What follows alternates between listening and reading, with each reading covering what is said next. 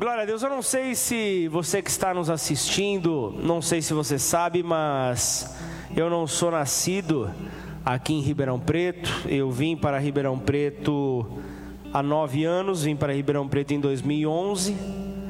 Cheguei aqui, comecei a, a, conhe, a, a conhecer, a me aprofundar mais na cidade em janeiro, dia 15 de janeiro foi a o primeiro culto no Hotel Taiwan.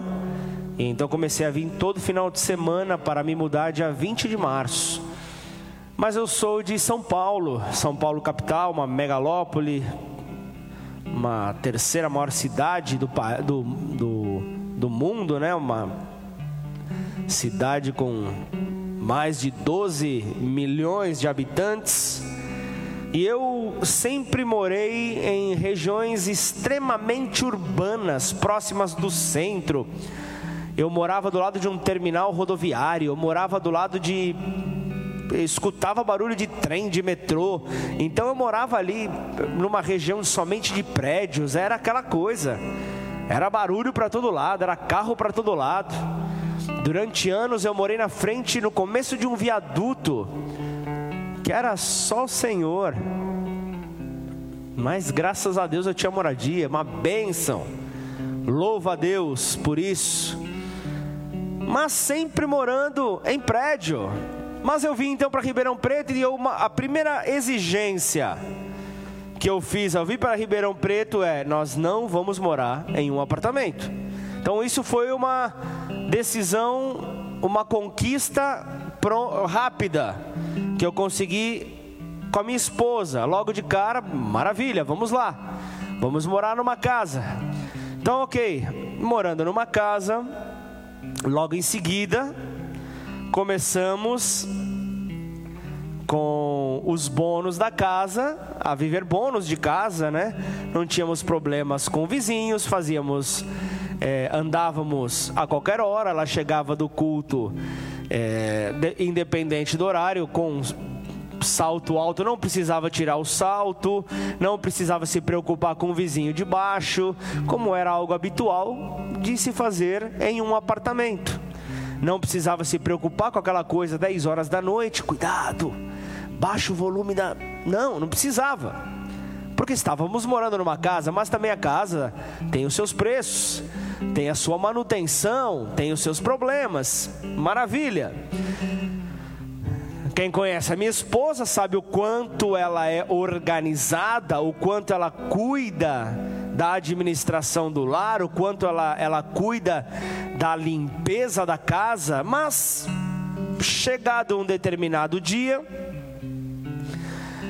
ali na região ali da nossa área vamos dizer assim, a, a lavanderia da nossa casa começa a, a exalar um, um, digamos que um, um cheiro meio esquisito que invadia um pouco a cozinha.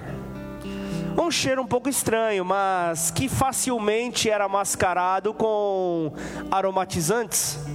Facilmente era disfarçado com perfumes, com perfumes de ambiente. E esse cheiro ele saía por um período, mas ele começava a aumentar. Passava algumas horas, ele saía, depois ele aumentava, tacava-se mais do aromatizante, mas chegou um tempo que ficou insuportável esse cheiro. E aí eu comecei a, a falar, tem alguma coisa estranha. E aí comecei a, eu comecei até a desconfiar da minha esposa. Comecei a olhar para ela, falei, tem alguma coisa cheirando mal aqui. Comecei a olhar para ela, falei, não é possível. Aí, não, mas aí eu parei, lógico, né? Pra não arrumar briga. Aí eu comecei a olhar, falei, não tem coisa aqui. Aí eu olhei no ralo, não era do ralo que vinha. Aí comecei a olhar para cá, aí eu subi ali, pus uma escada, tirei uma telha, havia um rato morto. Para quem morou em prédio a vida inteira, aquilo era uma surpresa.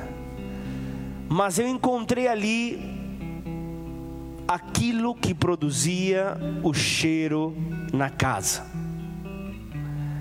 Então o que, que eu quero te dizer?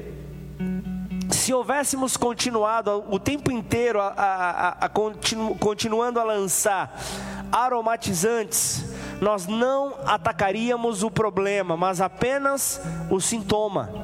Nós apenas atacaríamos o sintoma. Então, esse é o ponto que eu quero abordar nessa noite.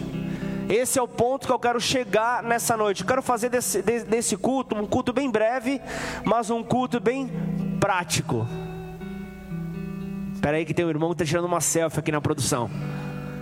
Desculpa você que está aí na, recebendo o nosso culto. Vamos continuar agora. Mas o que, que eu queria dizer? Eu queria dizer que esse culto ele precisa nessa noite ser prático para a tua vida precisa ser uma palavra direcionada para que você possa colocar no espelho e olhar. Essa palavra é para mim. Não é essa palavra você não vai dizer não. Essa palavra é para aquele irmão lá que hoje não ouviu. Essa palavra eu vou, eu vou mandar para aquele irmão. Não. Essa palavra é para mim. Essa palavra Deus quis falar comigo hoje. Para que nós possamos então entender que talvez por muito tempo nós temos atacado aos sintomas e não aos problemas. Talvez tenhamos escondido hábitos ocultos que tenhamos carregado ao longo dos tempos.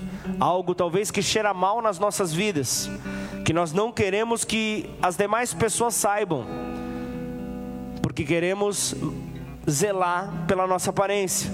Talvez algo que cheira mal nas nossas vidas, que nós não desejamos que as pessoas tenham conhecimento e quando prestamos atenção para essa atitude em que chegamos a uma conclusão, isso não cheira bem. Esse é o tema da mensagem dessa noite. Isso não cheira bem. O que que não cheira bem? Talvez você está indo sentado no sofá. Pergunta aí para a pessoa que está do teu lado. Olha só, hein? Deixa para lá, vou falar isso mais para frente disso. Uma pergunta para a pessoa que está aí contigo assistindo o, o culto de repente: o que, que é que não cheira bem? Então vamos lá. Então de repente nós vamos para a igreja. Então quando nós nos atrevemos a confessar, fala não, chega, não aguento mais, eu vou confessar esse pecado que eu venho carregando. Quando eu vou para confessar, muitas vezes nós vemos o perfume vindo na nossa direção.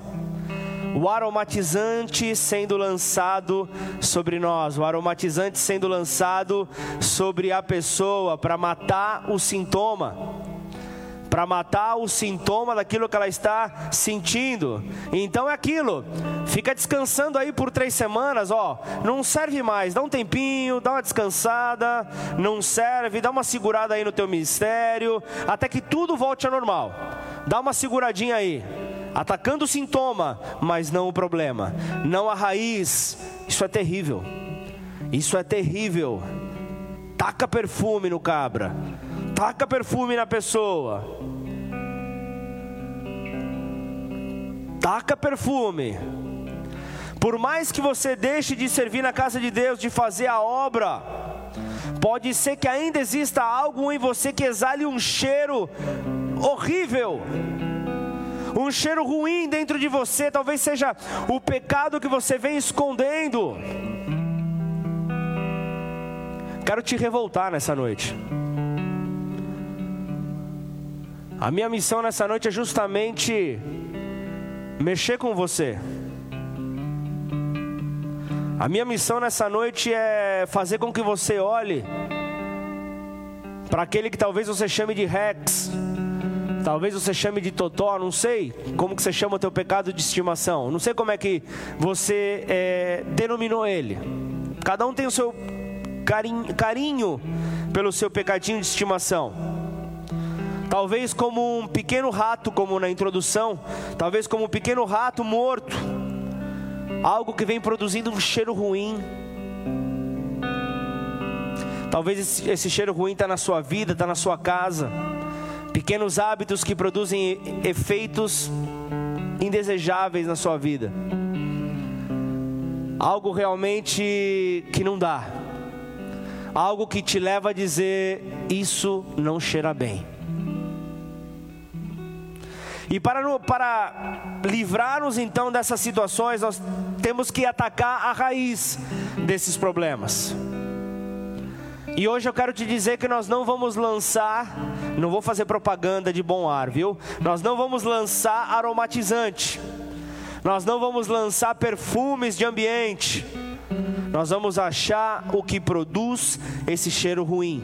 Então eu quero, eu quero, eu quero trazer a palavra que Paulo orienta aos romanos. Vamos comigo para Romanos capítulo 6, versículo 12. Isso não cheira bem.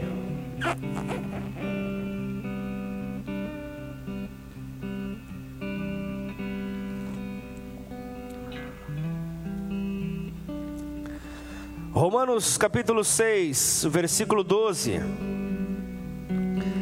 Diz: Não reine, portanto, o pecado em vosso corpo mortal, de maneira que obedeçais às suas paixões nem ofereçais cada um os membros do seu corpo ao pecado como instrumentos de iniquidade, mas oferecei-vos a Deus como ressurretos dentre os mortos, e os vossos membros a Deus como instrumentos de justiça, porque o pecado não terá domínio sobre vós, pois não estáis debaixo da lei, e sim da graça.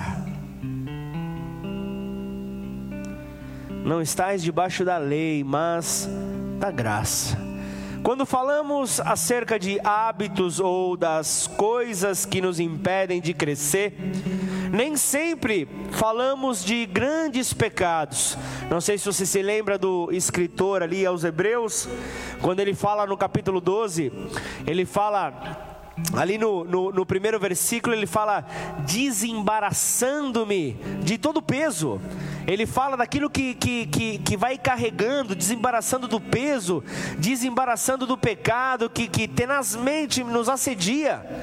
Ele vai falando justamente daquilo que eu vou carregando ao longo do caminho, daquilo que eu vou, é, aquela mochila pesada que eu vou carregando, aquele peso que eu vou carregando sem ter que carregar aquilo que eu vou carregando ao longo do caminho, aquele sobrepeso, aquele rato morto que está cheirando, aquilo que te impede de caminhar livremente, aquilo que te controla.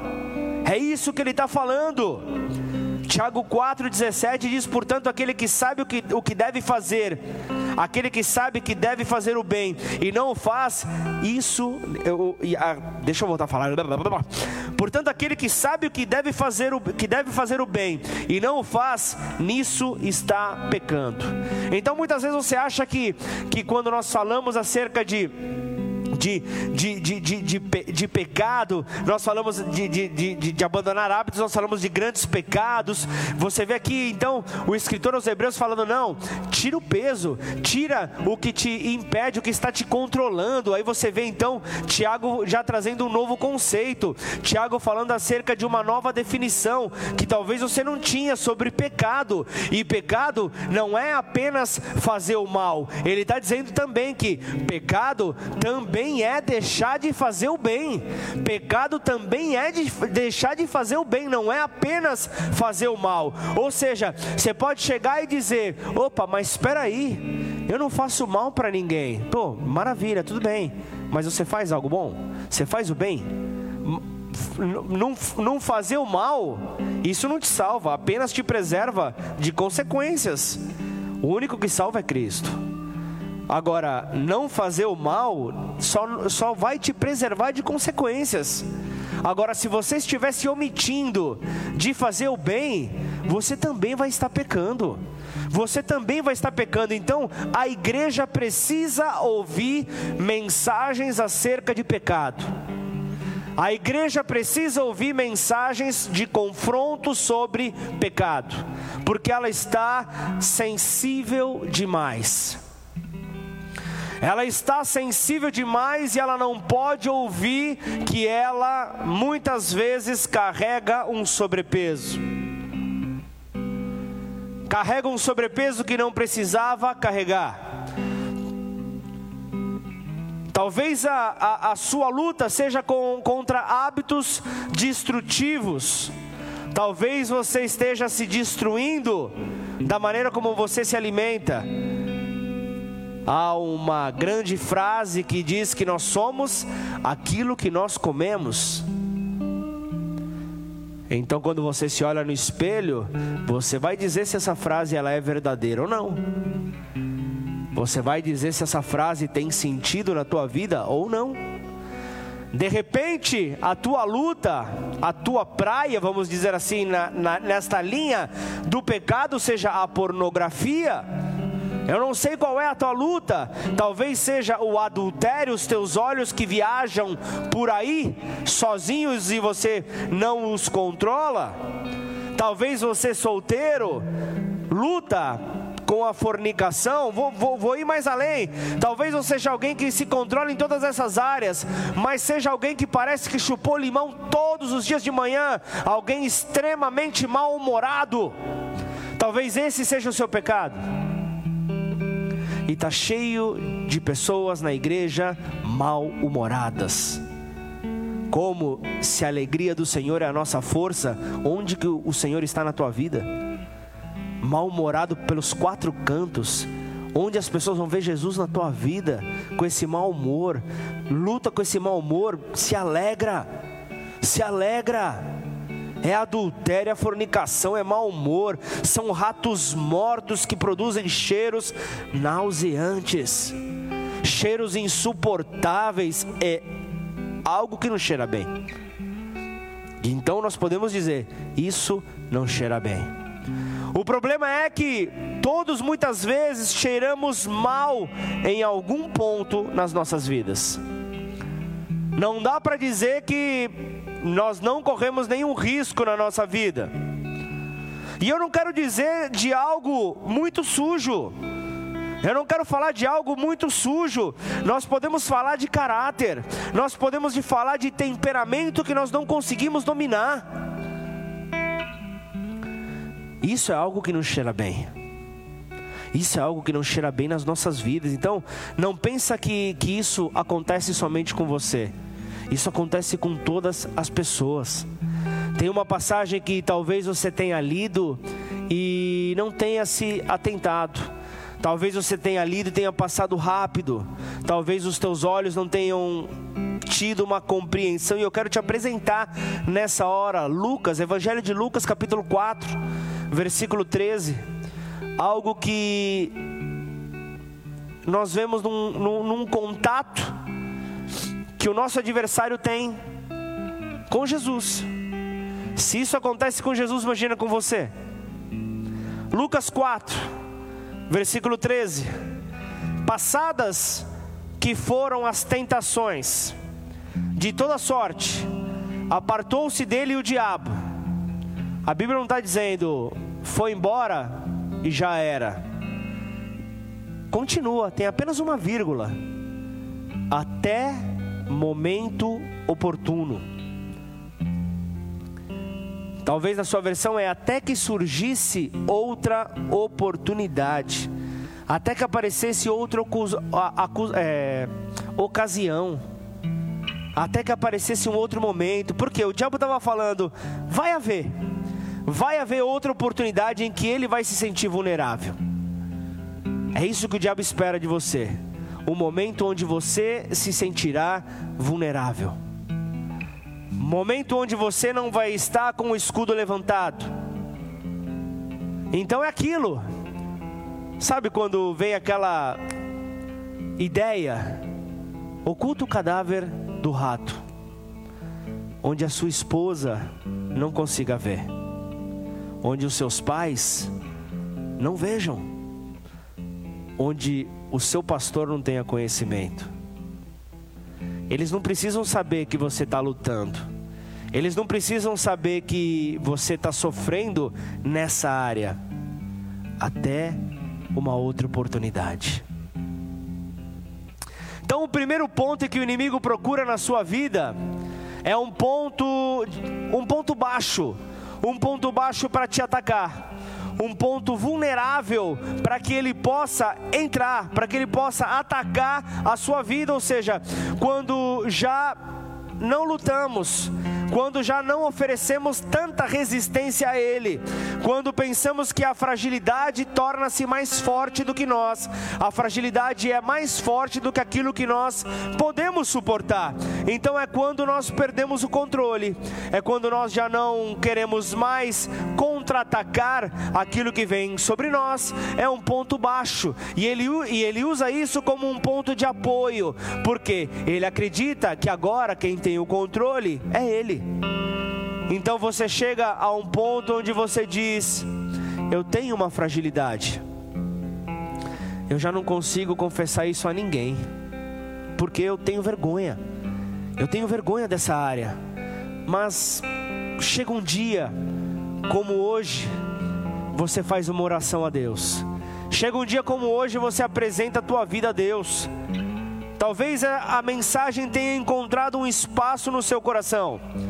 Talvez tenha encontrado um lugar, tenha gerado um, um espaço para um arrependimento, e você começa a pedir perdão, você começa a se quebrantar, você começa então a, a pedir para que Deus mude a sua história.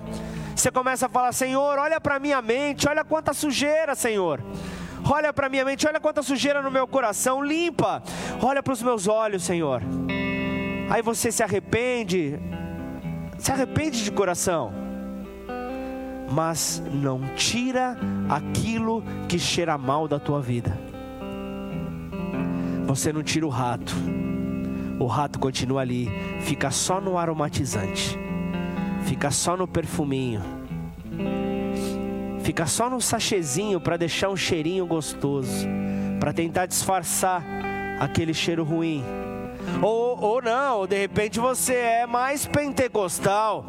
Aí você fica na oração forte, aí começa, começa a sapatear, começa a repreender, começa, Senhor, tira, tira esses pensamentos pecaminosos da minha vida, tira, eles vão embora em nome de Jesus, no amanhecer, na aurora, eles irão em nome do Senhor Jesus, cada pensamento saiam todos em retirada, mas você vai embora, então daquele local de oração, liga seu computador, vai direto naqueles sites onde os teus pensamentos vão voltar para o lugar onde você repreendeu. De repente você repreendeu todo o demônio da excitação, vá para o abismo para onde o Senhor Jesus determinar. Mas você traz de novo novos estímulos.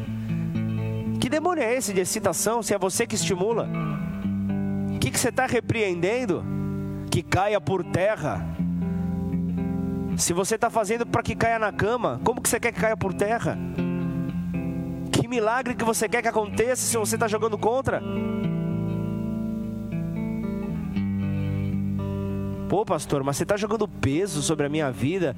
Não, não estou te jogando peso sobre a tua vida. Tô, eu, na verdade, eu estou te levantando para o Senhor Jesus. Eu estou te mostrando que a graça, a graça, ela não é mais leve, a graça ela é pesada, mas a graça te leva a ter temor. A graça não te leva a negociar, a graça te faz ser um homem melhor. A graça te faz ser uma mulher melhor. A graça não te faz negociar, não te faz achar que o amor de Jesus é barato, que o amor de Deus é barato. Pelo contrário. Ô pastor, você está batendo? Não, não estou batendo. Na verdade, eu estou estendendo a mão. É diferente. É diferente, isso é uma palavra de amor. É uma palavra de amor. Mas você continua nessa sua oração pentecostal porque você crê que vai dar resultado. E ela dá resultado naquele domingo, porque naquele domingo você sai suado daquela oração, sai cheio de poder daquela oração, o computador fica até debaixo da cama, você nem olha, você nem liga a televisão. Maravilha. Chega segunda-feira, você chega a suar frio. Aí na terça-feira, você já está fraco de novo. Aí você entra naquele funil diabólico. Aí você entra naquela acusação do diabo, você começa a ouvir aquela voz dizendo: você está vendo? Você está vendo? Eu não te falei? Não prometa, não prometa nada para Deus. Ele te odeia. Não prometa nada para Deus, ele não te suporta. Não prometa mais nada para Deus, ele quer acabar com você, tá vendo? Falou que ia tirar tudo de você, aí ó, dois dias você caiu de novo. Aliás, você vai voltar para a igreja para quê? Você vai pegar os cultos para quê se não adianta nada? Para quê? Não dá resultado. Então deixa eu te falar algo que acontece com, com, com, muitas pessoas. As pessoas se sentem mal de ir à igreja, porque a voz continua a dizer: ah, você vai ser hipócrita? Você vai continuar indo à igreja? É como dizer: eu estou muito doente, eu não posso pisar num hospital. Isso é loucura. Isso é loucura. É você reconhecer que você está doente e dizer que você não pode pisar num hospital porque está cheio de enfermos lá. E você vai se contaminar. Pelo amor de Deus. Pelo amor de Deus, como? Pensa nisso. Você não pode deixar de ouvir mensagens como essa. Porque ilhar-se, isolar-se não vai resolver nada na sua vida. Só vai te deixar mais acusado só vai te deixar mais pesado. Pregações contra o pecado despertam a igreja para o avivamento. Pregações contra o pecado despertam a igreja para uma santidade. É isso que gera santidade. É o desejo de viver para Cristo é o desejo de viver para Cristo. Só que em contrapartida, o nosso inimigo, ele quer que você continue preso aos seus velhos hábitos. Em contrapartida, o inimigo quer que você continue preso, que você continue ali com, com, com, com, com correntes te prendendo. Apenas mantendo aparência, apenas jogando aquele desodorante de ambiente, apenas jogando aquele perfuminho, aquele cheirinho. Então o que, que o inimigo faz? Ele coloca identidade, ele coloca ali é, é, é, um, um, uma nomenclatura sobre a tua vida. Também, esse daí nunca vai se firmar, sabe por quê? É um drogado, esse é drogado. Esse daí é drogado aí, ó. O outro, esse outro aí é mulherengo, vagabundo, aí, ó. Ladrão, começa começa a dar, a, a dar, títulos, começa a falar, tá vendo? Isso aí, isso aí não se firma nunca, não. Isso aí, ó, alcoólatra. Olha aí, ó, começa, pum, pá, pá, pá, pá. Começa a, o diabo começa a colocar título. Aí a pessoa está lá, está firme, fica três meses firme, escorrega. Tá vendo? De que adianta? Esse Deus não te ama. Volta para o mundo, se arrebenta de vez. Se arrebenta de vez, aí ó, essa é a tua identidade. Esse é você. Essa é a sua essência. Nada disso. Mas, pastor, eu não estou entendendo. Não importa não importa o que eu esteja lutando, não importa a luta que eu esteja enfrentando, Deus vai me amar da mesma maneira, mesmo se eu, se eu cair amanhã, Ele vai continuar me amando. Quer dizer que, se, que, que eu posso cair e levantar e Deus vai continuar a me amar? Vai. Vai. Declare pela fé aquilo que você vai viver. Ah, pastor, mas você, você vive tudo que você prega? Eu posso te afirmar, eu vivo tudo aquilo que eu prego, ou eu prego tudo aquilo que pela fé eu creio que um dia eu vou viver. Mas eu afirmo, porque a fé me conduz a ter uma vida de temor. E isso não me faz pensar em momento nenhum que eu sou hipócrita. Pelo contrário, me faz entender que eu sou dependente da graça e do amor do Pai. Apenas isso. Então, quando vier um acusador, eu sei com quem que eu estou falando, eu sei com quem eu estou lidando. E muitos eu sei que acabam sendo porta-vozes de Satanás. Então eu sei quem eu devo repreender. É simples. É simples. Essa palavra é para você. Quando alguém vier te acusar, quando alguém vier, vier te chamar de hipócrita, você vai declarar isso. Você vai cancelar isso em nome de Jesus. Tudo bem que às vezes sai num momento de, de briga, num momento de, de, de irritação para tentar ofender um ao outro. Cancela essa palavra em nome de Jesus. Chega a um acerto, mas não aceita essa palavra em nome de Jesus. Declara pela fé aquilo que você vai viver. Você não é um caído, você não é uma caída, você é um filho de Deus, você é uma filha de Deus. Você está lutando e você vai vencer em nome de Jesus. Você vai vencer, você vai passar por essa luta. Você é um filho de Deus. Não permita que o corpo do pecado, desequilibrado nos seus instintos, que sempre, sempre vive sobre o poder de velhos apetites do pecado, ele te governe. Não permita que isso aconteça. E o homem, e o homem ele, ele, ele possui seis instintos sobre a sua vida. O homem ele tem ali o seu instinto da alimentação. E aí o que acontece no desequilíbrio? Ele cai nas suas bebedices. Ele cai nas suas ele cai nas orgias. É o desequilíbrio. É o desequilíbrio onde o pecado entra, o diabo, onde o diabo vem para tentar trazer um desequilíbrio tem o instinto da reprodução. Ali você vê a prostituição, a impureza, a lascívia. Eles entram ali, é, todos relacionados com a imoralidade, tentando distorcer a reprodução. São frutos que vêm para produzir escândalo contra amor, contra fidelidade. Há também o instinto do domínio. Quando o homem ele é subjugado aquilo sobre o qual ele foi criado para dominar. E ele se vê então dominado. E aí ele entra numa idolatria, ele entra numa feitiçaria, ele deixa de ter comunhão com Deus, que é um outro instinto, a comunhão. Deixa de ter comunhão com o homem Há também o instinto da aquisição quando entram as inimizades, porque ele já está perdido. Auto, o instinto da autoproteção ele começa a se destruir, ele busca situações para se destruir. E aí então o instinto da aquisição é, é, é, são inimizades, são contendas, são ciúmes, são situações que acabam em atritos vem com situações justamente com, com, quando vem com divisões, vem para gerar esse desequilíbrio na vida do homem. E o homem precisa então trabalhar isso por meio da palavra de Deus, para acelerar então o processo na sua vida de transformação e entender que ele, como filho, ele é amado do Pai. Só que muitos rasgam Lucas 15 da sua Bíblia. Muitos se esquecem da parábola do filho pródigo. Muitos se esquecem do pródigo. Muitos se esquecem. Parece que muitos não ouviram essa parábola. Muitos não ouviram acerca da parábola do filho pródigo. Por mais que ele fosse pródigo, ele nunca perdeu o seu título. Ele nunca perdeu o seu nome de filho. Você não vê a Bíblia falando o desgraçado pródigo. Você não vê a Bíblia falando o mal falado pródigo. Você não vê a Bíblia chamando ele assim. Mas a Bíblia chama ele de filho. A Bíblia chama ele de filho, ele era filho. E quando o filho, ele volta, ele volta, as pessoas acabam percebendo, isso não cheira bem. E ele volta cheirando a porco.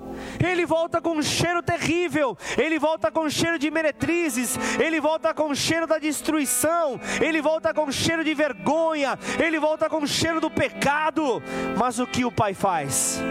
Façamos uma grande festa.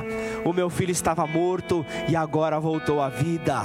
E o pai faz uma festa. Essa é o, esse é o poder da graça. Esse é o poder da graça. O filho estava morto e retornou, mesmo cheirando mal. O pai demonstrou o seu amor. Eu te amo, mesmo que você esteja cheirando mal. Essa é a hora que eu gostaria de dizer para você. Fala para a pessoa que está do seu lado eu te amo, mesmo você cheirando mal. Olha só, olha só. Agora, agora eu preciso deixar um meme que você poderia até postar aí nas redes sociais. Saudade de ouvir o pastor pedir para você falar isso para o irmão do lado, né, minha filha? Isso dá para você postar. Saudade, né?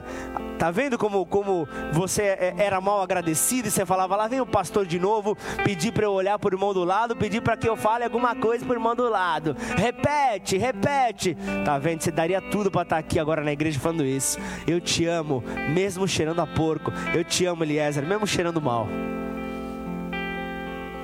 Que é isso? Eliezer, homem solteiro, homem de Deus perfume bom esse homem tem. Vamos esperar voltar, viu, igreja? Eu te amo mesmo cheirando mal. Então identificamos a doença, identificamos o pecado. Existe algo morto a ser identificado e removido nas nossas vidas. Não lança perfume, não lança aromatizante de ambiente sobre a tua vida. Primeiro ponto que eu quero que você tenha claro: admita. Admita que exista, que exista algo ou um hábito em você a ser removido. Primeiro ponto é admitir. O mais complexo, quando já somos crentes, principalmente quando você tem alguns anos de conversão, afinal de contas, nós não pecamos, nós erramos. Não é, não é isso? Você, quando já tem uma caminhada com Deus, você, você tem dificuldade de confessar que você erra. Você não erra. Você não peca, melhor dizendo. Você erra. Nós não fofocamos, nós comentamos. Não é, não, é, não é, verdade? Ou posso ir mais além. Nós não cobiçamos, nós contemplamos a criação de Deus. Essa é uma boa para você que é solteiro, hein? Aí, ó. Usamos uma outra forma de expressar para nós não sentirmos tanto mal na hora que pecamos. Só que normalmente nós caímos nesse erro. Então, admitir que existe algo cheirando mal que precisa ser identificado e removido é fundamental.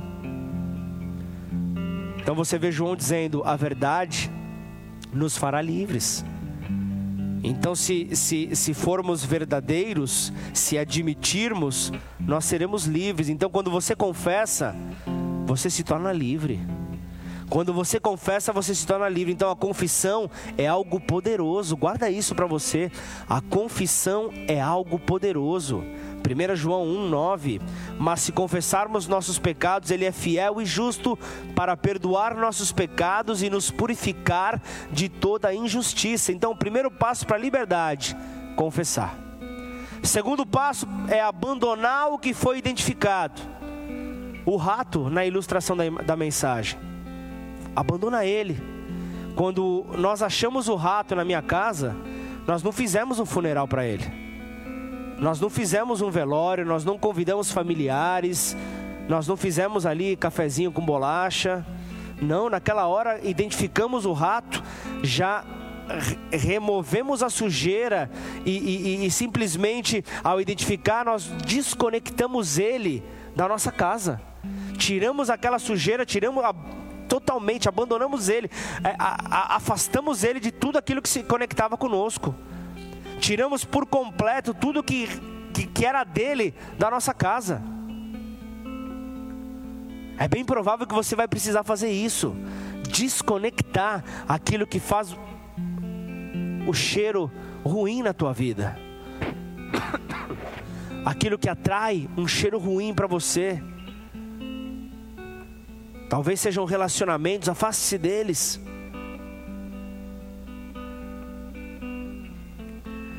Salomão, ele diz que andar com tolos te transforma muitas vezes em um tolo. Ele estava dizendo que estupidez acaba se pegando.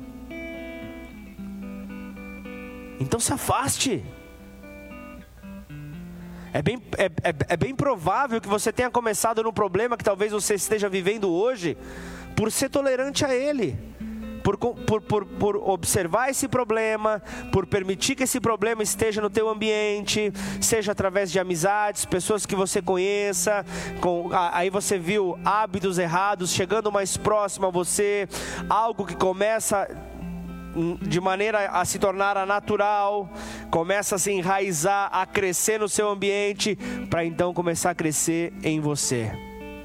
Só que às vezes é preciso tomar decisões drásticas. Mateus 18, versículo 9 diz: E, seu, e se seu olho o faz pecar, arranque-o e jogue-o fora. É melhor entrar na vida eterna com apenas um dos olhos do que ser lançado no inferno de fogo com os dois olhos. Jesus, ele não estava aqui literalmente falando para arrancar um, o, o membro do seu rosto Ele não estava falando para arrancar literalmente o seu olho, mas ele estava falando para arrancar aquilo que te desconecta de Deus. Ele estava falando justamente aquilo que te afasta dele. Arranca isso, que te afasta dele. Pode ser alguma amizade, pode ser a tua internet, pode ser o seu telefone no oculto, o seu, aquilo, aquilo que você acessa no, no secreto quando ninguém vê. Não sei, as séries que você acompanha, não sei. Se tiver que arrancar até que fique curado, arranque. Faça isso, porque o rato, ele vai cheirar mal, cada vez mais. A vida ela já tem os seus problemas para que, que tenhamos então que carregar mais, para que tenhamos que levar mais peso, como Hebreus declara. Então abandone. Entenda que existe um segredo. Tiago 4,7 diz: submetam-se a Deus, resistam ao diabo e ele fugirá de, de vós. Fala de uma submissão vertical, mas existe também uma submissão horizontal. Efésios 5:21, sujeitem-se uns aos outros no temor a Cristo. Submissão vertical e submissão horizontal. Isso fala para romper o isolamento, para que ninguém fique ilhado alguém que você possa prestar contas, alguém que você possa pedir ajuda. Ei, me orienta, me ajuda a sair dessa, me mostra o caminho. Eu estou perdido, me mostra o caminho. Peça ajuda para alguém que já passou por situações como essa, que já passou por cheiros estranhos, que vai saber como combater. Me ajuda. Eu estou debaixo de pressão, peça oração. Eu hoje liguei pedindo oração. Por que, que você não pode pedir oração? O seu pastor ligou hoje pedindo oração. Todo mundo passa por pressão. Todo mundo precisa de oração. Jesus, em determinado momento, ele foi para o Monte das Oliveiras. E de madrugada, ele volta ao templo. E todo o povo se reúne ali perto dele. E então ele começa a ensinar o povo. Ele começa ali a trazer os seus ensinamentos, ele se senta ali, começa então a apresentar os seus ensinamentos, aí logo chegam os escribas, chegam os fariseus e, e trazem uma mulher com ele. Com, eles, trazem uma mulher que acaba, acaba sendo pega em adultério. Essa mulher então pega em adultério, coloca uma mulher no meio, imagina. A mulher pega em adultério, sei lá como é que ela devia estar vestida, o, as vestimentas todas bagunçadas. Foi no meio do adultério, pegou a mulher, sei lá se ela estava bem vestida, não sei como é que ela estava. A Bíblia não, não dá muitos detalhes. Mas jogam a mulher ali no meio, colocam ela ali no meio e, e falam: é, Jesus, falam, mestre, essa mulher foi flagrada cometendo adultério. Aí tentam colocar Jesus na parede. Moisés, Moisés na lei nos mandou apedrejar tais mulheres. E tu? Me diz aí. O que o Senhor diz para fazer? O que, que eles estavam fazendo? Eles estavam tentando Jesus. Eles estavam provando Jesus para ter algum motivo para acusá-lo. Então Jesus, ele se inclinou e naquela hora ele começa a escrever com o dedo na terra, ali no chão, né? Começa a escrever. E aí eles continuam insistindo, continuam provocando Jesus, continuam ali tentando fazer com que Jesus se se confundisse, que ele entrasse numa contradição. Aí você vê João 8, 7, Jesus chegando e dizendo: Aquele de vocês que nunca pecou, por favor, pegue a primeira pedra e atire nessa mulher. E ele, ele se inclina novamente e continua a escrever. Simplesmente ignora, ignora o cenário, ignora aquela situação e continua a escrever. E então, depois disso, ouvindo o que Jesus havia falado, um por um começam a sair um por um começam a sair, começam a abandonar o recinto, começando pelos mais velhos, os que tinham mais pecados, os que tinham mais peso sobre os ombros. Jesus acabou ficando sozinho ali naquele lugar, o único que não tinha pecado, Jesus. Jesus acaba ficando sozinho ali. Então Jesus sozinho, estava ali, ele chegou, se levantou e disse: E aí, mulher? Onde estão os teus acusadores? Nenhum deles, nenhum deles te condenou? Aí a mulher respondeu: Não, Senhor. Nenhum, nenhum me condenou. Então o que, que Jesus falou? Então o que, que Jesus disse? Jesus chega e fala: Eu também não te condeno. Mas aqui Jesus trouxe a receita que eu quero que você anote e guarde para você. Então estou falando aqui com aqueles que querem transformação. Jesus chega e diz: Vá e não peques mais. Então nós vemos aqui a pecadora e o justo juiz. Então a, re, a sua receita para hoje começa com vá. Jesus aqui falando, vá.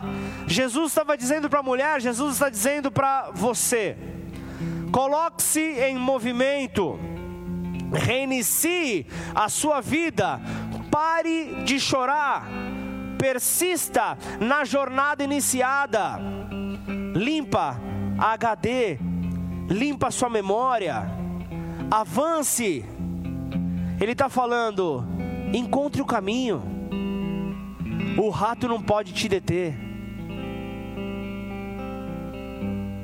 O que o Senhor Jesus, aqui em João 8, faz, ele se coloca no caminho desta mulher adúltera, para dar uma nova vida a ela. Ele se coloca no caminho desta mulher adulta, adúltera, para justamente oferecer a ela uma nova oportunidade. Eu quero te dizer que todos nós estamos lutando em alguma área da nossa vida. Não há quem não esteja passando por alguma luta na sua vida. O que é que vai mudar? É em qual etapa do processo em que nós nos encontramos. Alguns estão em movimento, outros estão parados. Outros estão chorando, buscando encontrar culpados, buscando encontrar justificativas, buscando encontrar em quem podem colocar a culpa. Só que Jesus ordenou: vá, siga em movimento, dá no pé, avance. Quando? Amanhã, semana que vem, ano que vem, quando a pandemia terminar? Não, agora. Now. It's time, sei lá a maneira como você vai falar. Agora Agora é a hora da mudança. Jesus, ele quer cobrir a sua vergonha. A mulher, ela foi surpreendida em adultério. Então imagina ela chegando. Eu, eu, eu, eu já eu viajo nas, na, na, naquela cena, ela jogada ali no meio, então a mulher devia estar com os cabelos bagunçados, mulher pega em adultério, surpreendida. Ela não se apresentou, ela foi surpreendida. Então a mulher devia estar arrumando a roupa, cabelo bagunçado, sei lá, os trajes que se usavam na época, né? tentando se arrumar ali.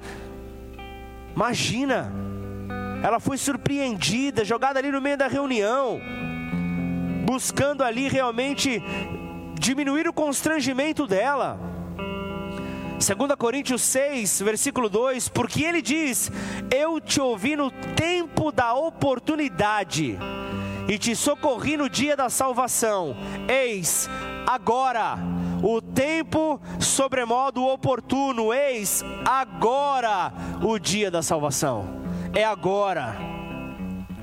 Que palavra, pastor. Agora eu já estou com a palavra, semana que vem eu me acerto. Glória a Deus, final de semana, eu vou fazer a minha despedida. Segunda-feira eu me converto. Obrigado, pastor. Segunda-feira eu me acerto. Não, não, é agora, é já. Imagina a mulher dizendo: Obrigado, Jesus, por me, livrar da, por me livrar das pedras. Obrigado, Jesus. E ainda bem que é de dia, porque ainda posso aproveitar. Vou na casa de um, vou na casa de outro. Eu vou aproveitar mais um adultério aqui, mais um adultério ali. Amanhã eu dou um jeito na minha vida. Não. É agora. É agora, endireita a vida, é agora. Só que a receita não acabou. Vá agora e continuou e diz: Não peques mais. Jesus estava dizendo: Não permita que aquilo que não cheira bem contamine o restante da sua casa. Então limpe todos os ambientes. Ele está falando de fazer uma vistoria constante, uma vistoria regular. Ele fala: fiscaliza todas essas áreas da tua vida. Fiscaliza os teus pensamentos, fiscaliza os teus contatos, fiscaliza os teus hábitos, fiscaliza as tuas atitudes. Não, per, não permita que o, que o pecado retorne. Não fica jogando aromatizante para tentar enganar. Você está querendo enganar quem? Você mesmo. Para de se enganar. Encontre o rato morto, encontre o problema e elimine-o. Afaste o problema da tua vida.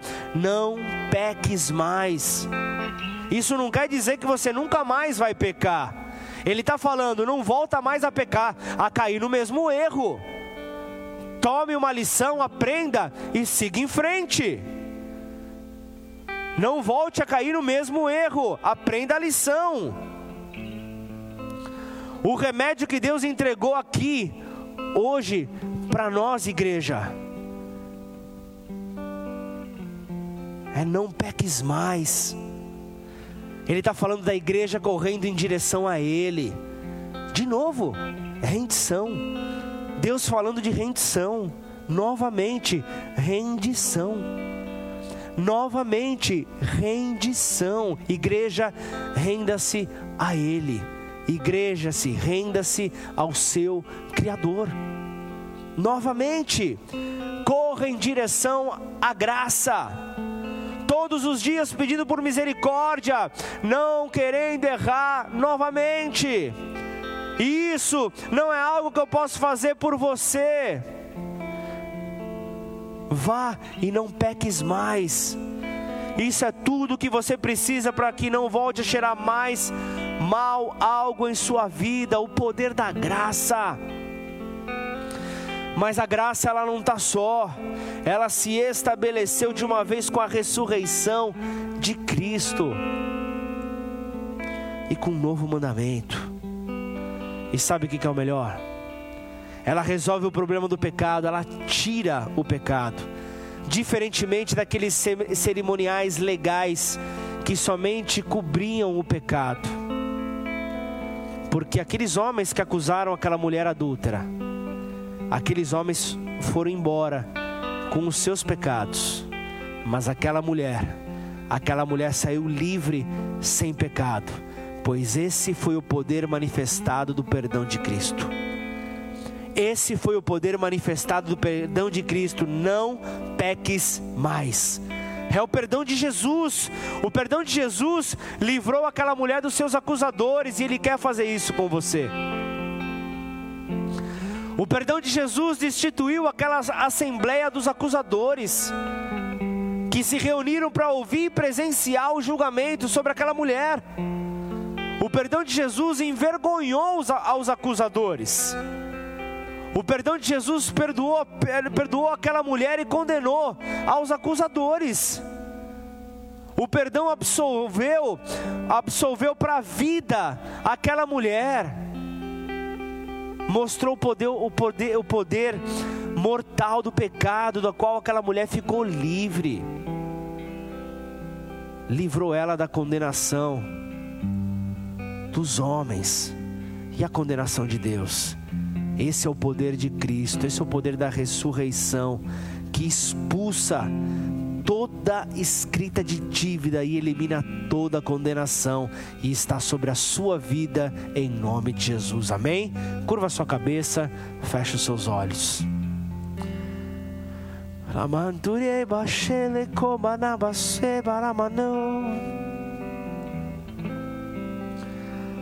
Lele bande conchi andere de cotere bandere banai.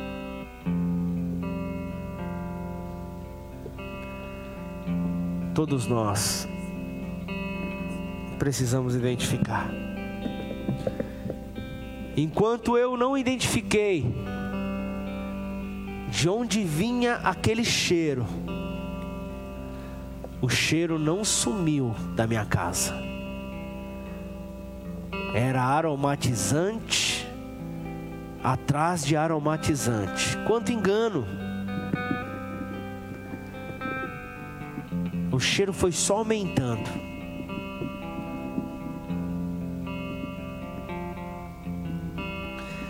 como Deus me fez lembrar isso, depois de anos, anos desse ocorrido.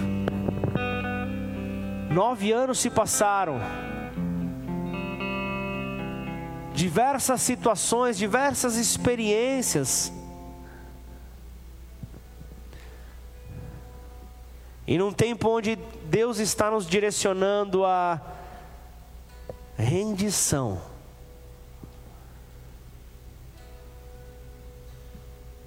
Ele nos afirma: não há, não há como nos rendermos a um Deus santo, carregando um sobrepeso de pecado.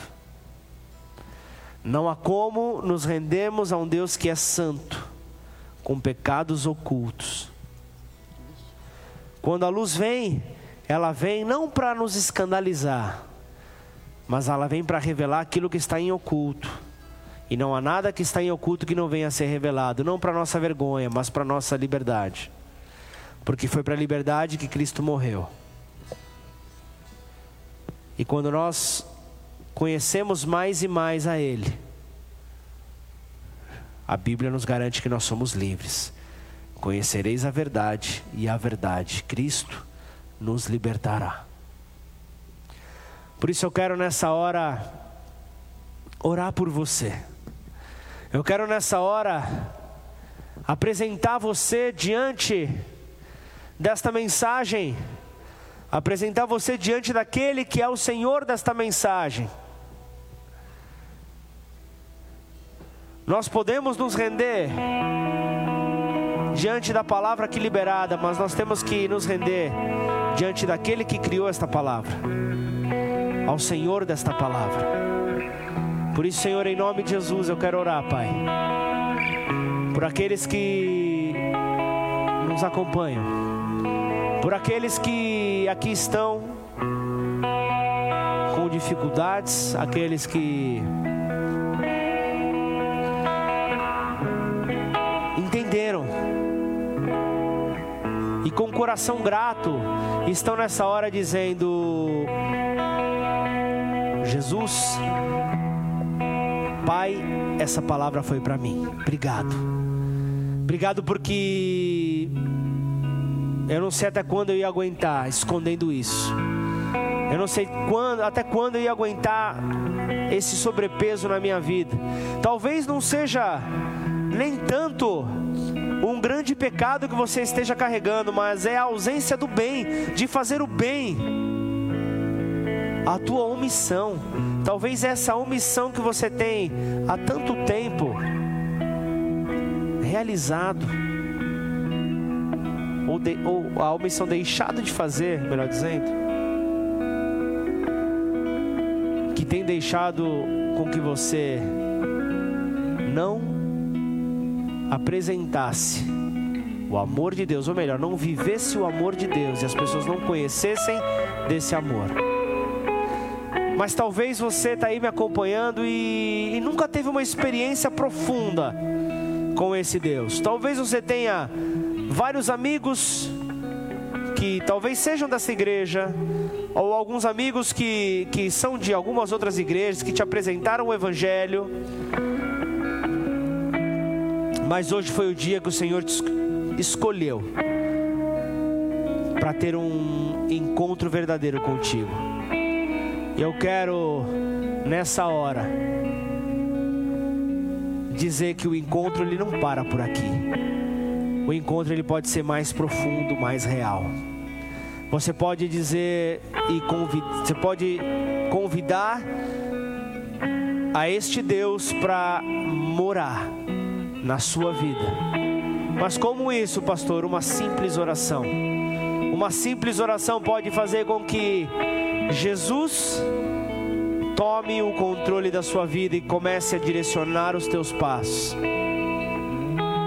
Ele fala então de te ajudar a criar novos hábitos. Isso fala de dia a dia. Isso fala de uma constante você não tem nada a perder. Por isso, repete essa oração comigo. Faça ela com fé. Faça ela crendo que algo pode destravar na tua vida nesta hora. Então, Repita essa oração. Declara assim: Pai, Pai, nesta hora nessa hora, eu quero reconhecer eu quero reconhecer que eu preciso de mudança. que eu preciso de mudança. Mudança na minha vida, Mudança na minha vida. Porque eu não quero Que mais não quero mais viver viver com tantos com erros tantos erros sobre os meus sobre os ombros, meus ombros, com tanto peso com tanto peso, carregando carregando como uma tonelada como uma tonelada sobre os meus sobre os ombros. meus ombros. Eu quero ter uma vida Eu leve. quero ter uma vida leve. E nesta hora, Nessa hora, eu me arrependo eu me arrependo dos meus dos erros meus erros. e eu peço ao Senhor, peço ao Senhor, me conduza me conduza por um caminho reto. por um caminho reto, Livra os obstáculos livre os obstáculos do meu do caminho. meu caminho. E nesta E hora, nessa hora, eu quero entregar eu quero entregar a minha vida a minha vida a Ti, a Ti, ó Pai de amor, ó Pai de amor, ó Deus ó eterno, Deus eterno, que entregou ao Seu Filho, Seu Filho, Jesus Cristo, Jesus Cristo, para morrer em meu lugar. em meu lugar. E ao terceiro E ao dia, terceiro dia, Ele ressuscitou Ele ressuscitou e hoje vivo está. e hoje vivo está. Por isso, eu te eu reconheço te reconheço como meu único como meu único e e suficiente suficiente Senhor e Salvador. Senhor e Salvador. Escreve o meu nome Escreve meu nome no livro da vida livro da vida. e a partir de hoje E a partir de hoje, muda a minha história. muda minha história. Em nome do Senhor Em nome do Jesus. Senhor Jesus. Pai, eu quero entregar estas vidas que oraram e entregaram as suas vidas a Ti, reconhecendo-te como o único e suficiente Senhor das suas vidas. Firma os seus passos, Pai. Tira toda oscilação, tira toda dúvida. O Senhor é um Deus de paz, por isso traga paz sobre eles e muda a história dos teus filhos de hoje para todos sempre, em nome do Senhor Jesus. Pai, eu quero também, Senhor, apresentar os teus filhos, ó Pai, que nos acompanharam nesta noite, Pai. Que seja prática esta palavra, que essa palavra possa vir e gerar essa transformação, gerar, ó Pai, essa mudança. Senhor, essa palavra precisa ser anunciada, Pai, todo mês. Essa palavra precisa, Pai, nos despertar. Nos ajuda, Senhor, a eliminar o peso, a eliminar, Senhor, a sujeira que temos atraído, Senhor, para o nosso jardim. E faça então, Senhor, com que a tua luz volte a brilhar e o bom perfume de Cristo reine soberanamente sobre nós. E ninguém poderá mais afirmar: Isso não cheira bem, porque estaremos retos diante do Senhor. E então, como cartas vivas, seremos o bom perfume de Cristo. Você crê nisso? Glorifica o nome do Senhor aí na sua casa, de todo o seu coração, em nome do Senhor Jesus. E eu quero que você guarde esta palavra com fé, em nome do Senhor Jesus. Vamos adorá-lo de todo o nosso coração, em nome de Jesus.